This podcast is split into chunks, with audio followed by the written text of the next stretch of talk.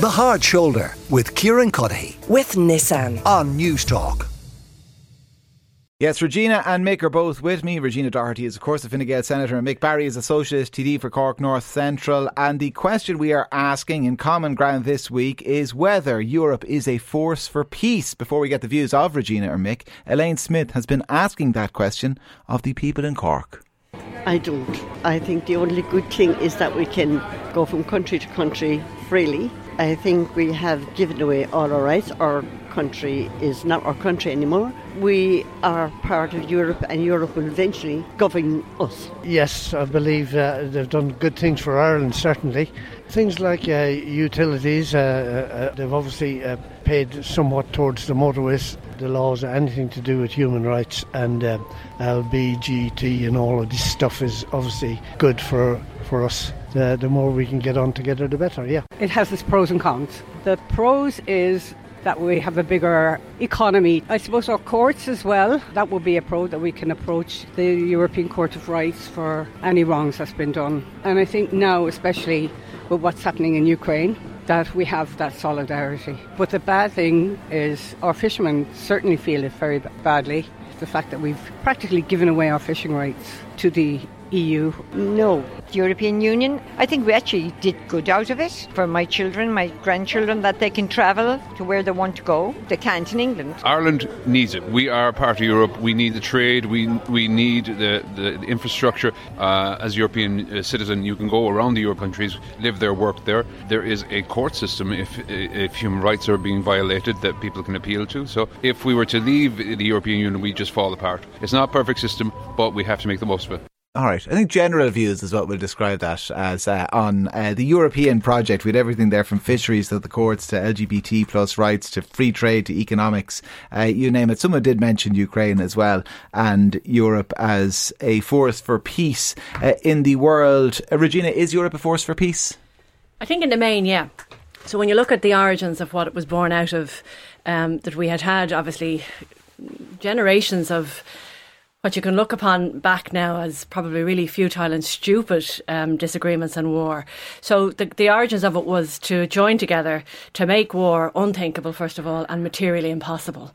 Um, but it morphed into something so much more. So it was initially started off as a cooperative movement to make sure that we never, you know, retrograded back to um, how certain dictators were able to uh, be forceful in the past. But we have, you've heard the, the people on your Vox talk about the enormous benefits that we've got. And so when you look at it was established, the EEC was originally established um, to raise the economic standards of every country so that wealthier countries could lift the boats, you know, of poorer countries, both from an infrastructural perspective and an economic perspective, but also to maintain certain standards, you know, um, the rule of law, economic standards. Now, we've had our ups and downs and we've had major crashes and we've had major blowouts. And, but but I think on the whole, when you look at the pillars of which they've tried to conform around, both economic, environmental, and particularly social, um, Ireland has definitely benefited enormously from the social developments um, and the environmental and infrastructural developments. When I was a kid growing up and you'd see a new road or a new bridge,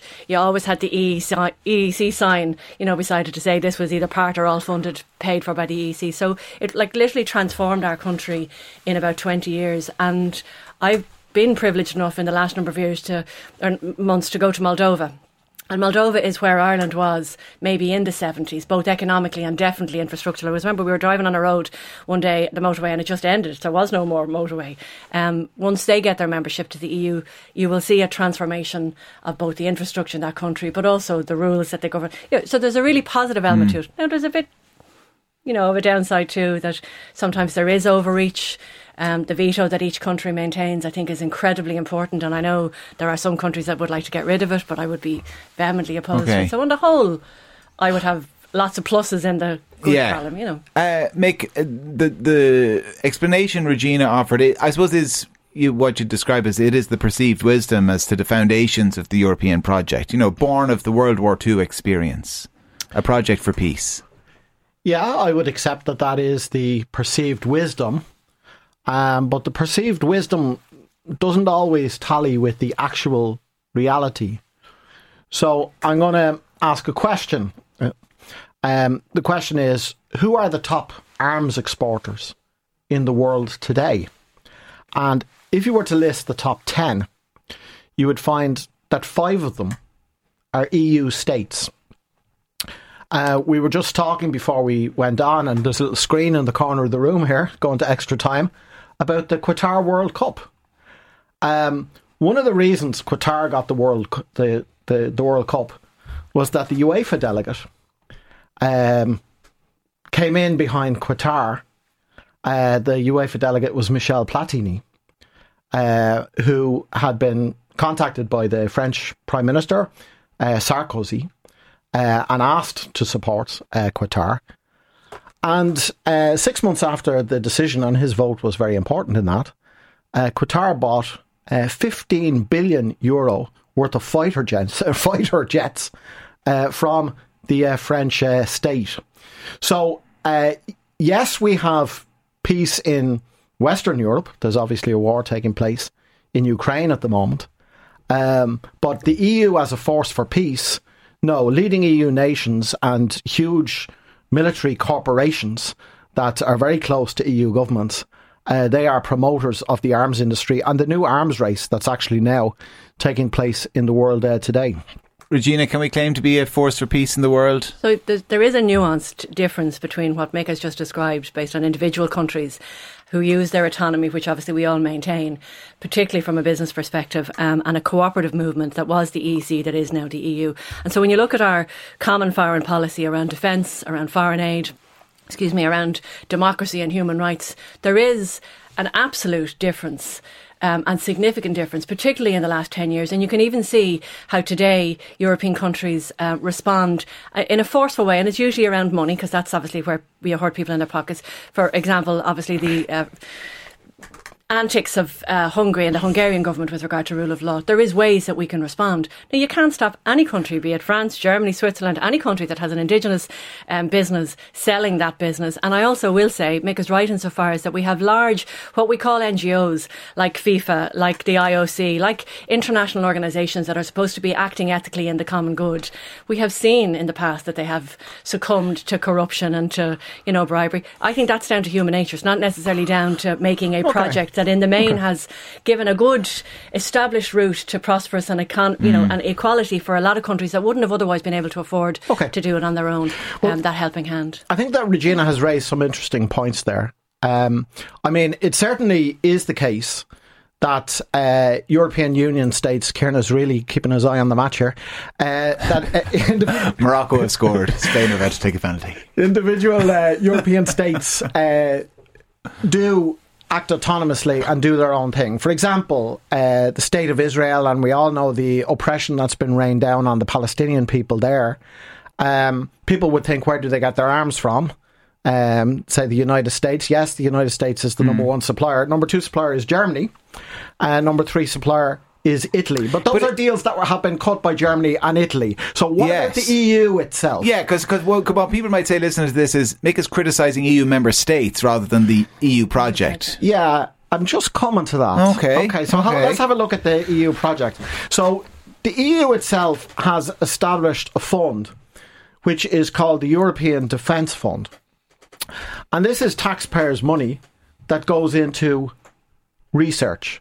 Not research to feed the world research on military uh, build up spending technique. How much has been set aside by the EU for the European Defence Fund in the years 2021 to 27? 8 billion euro. And the beneficiaries of that will be the big arms manufacturers, mainly concentrated in France, Germany, and Italy, but not exclusively uh, so. We also have the plans and the French President Macron has spoken about this a lot about moving towards a European Union army.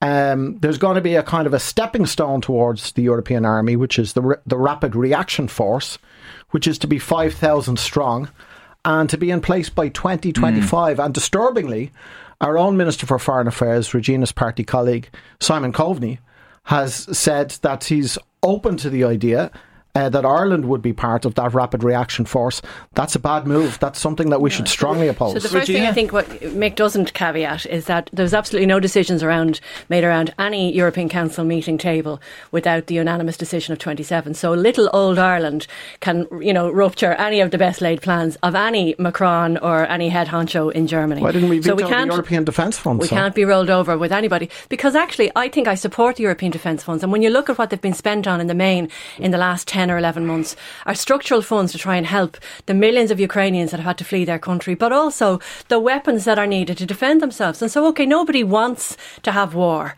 uh, except obviously the people that cause it but those who, who are you know at the other end of it have to be able to defend themselves. And what Mick also won't tell you is that the rapid reaction EU battle groups what they're specifically modelled for at the moment is is to uh, research and present themselves for training for conflict resolution um, or prevention. It's to help people evacuate. It's to help ensure that we have aid delivery in areas where we go in as peacekeepers and to absolutely ensure that in an area where there has been war or continues to be war, that when we go in as a presence, we Mm. provide a stabilising presence. Now, I'm absolutely no doubt that there are certain elements around the 27 table that would like us to go much, much further.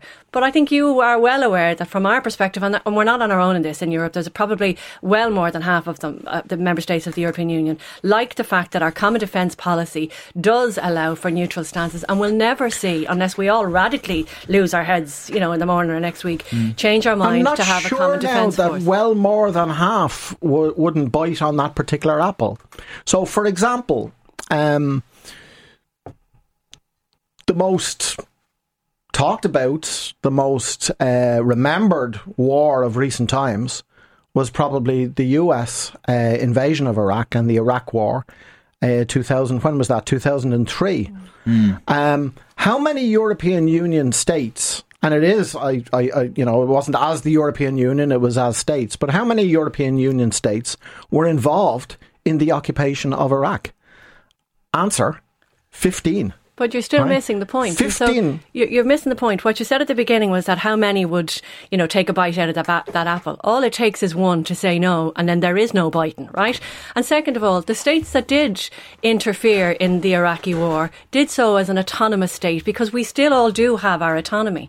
Mm. Ireland has its autonomy, and we're one vote of 27 that can mm. veto any policy that doesn't have a unanimous decision. All and I think that's Well- what makes it so good as a project, is that we do need all to have consensus and work together. Mick, we're out of time. Morocco are about to take a penalty to knock Spain out of the World Cup, and Cristiano Ronaldo has been dropped by Portugal for the game tonight. So I mean, it's all happening.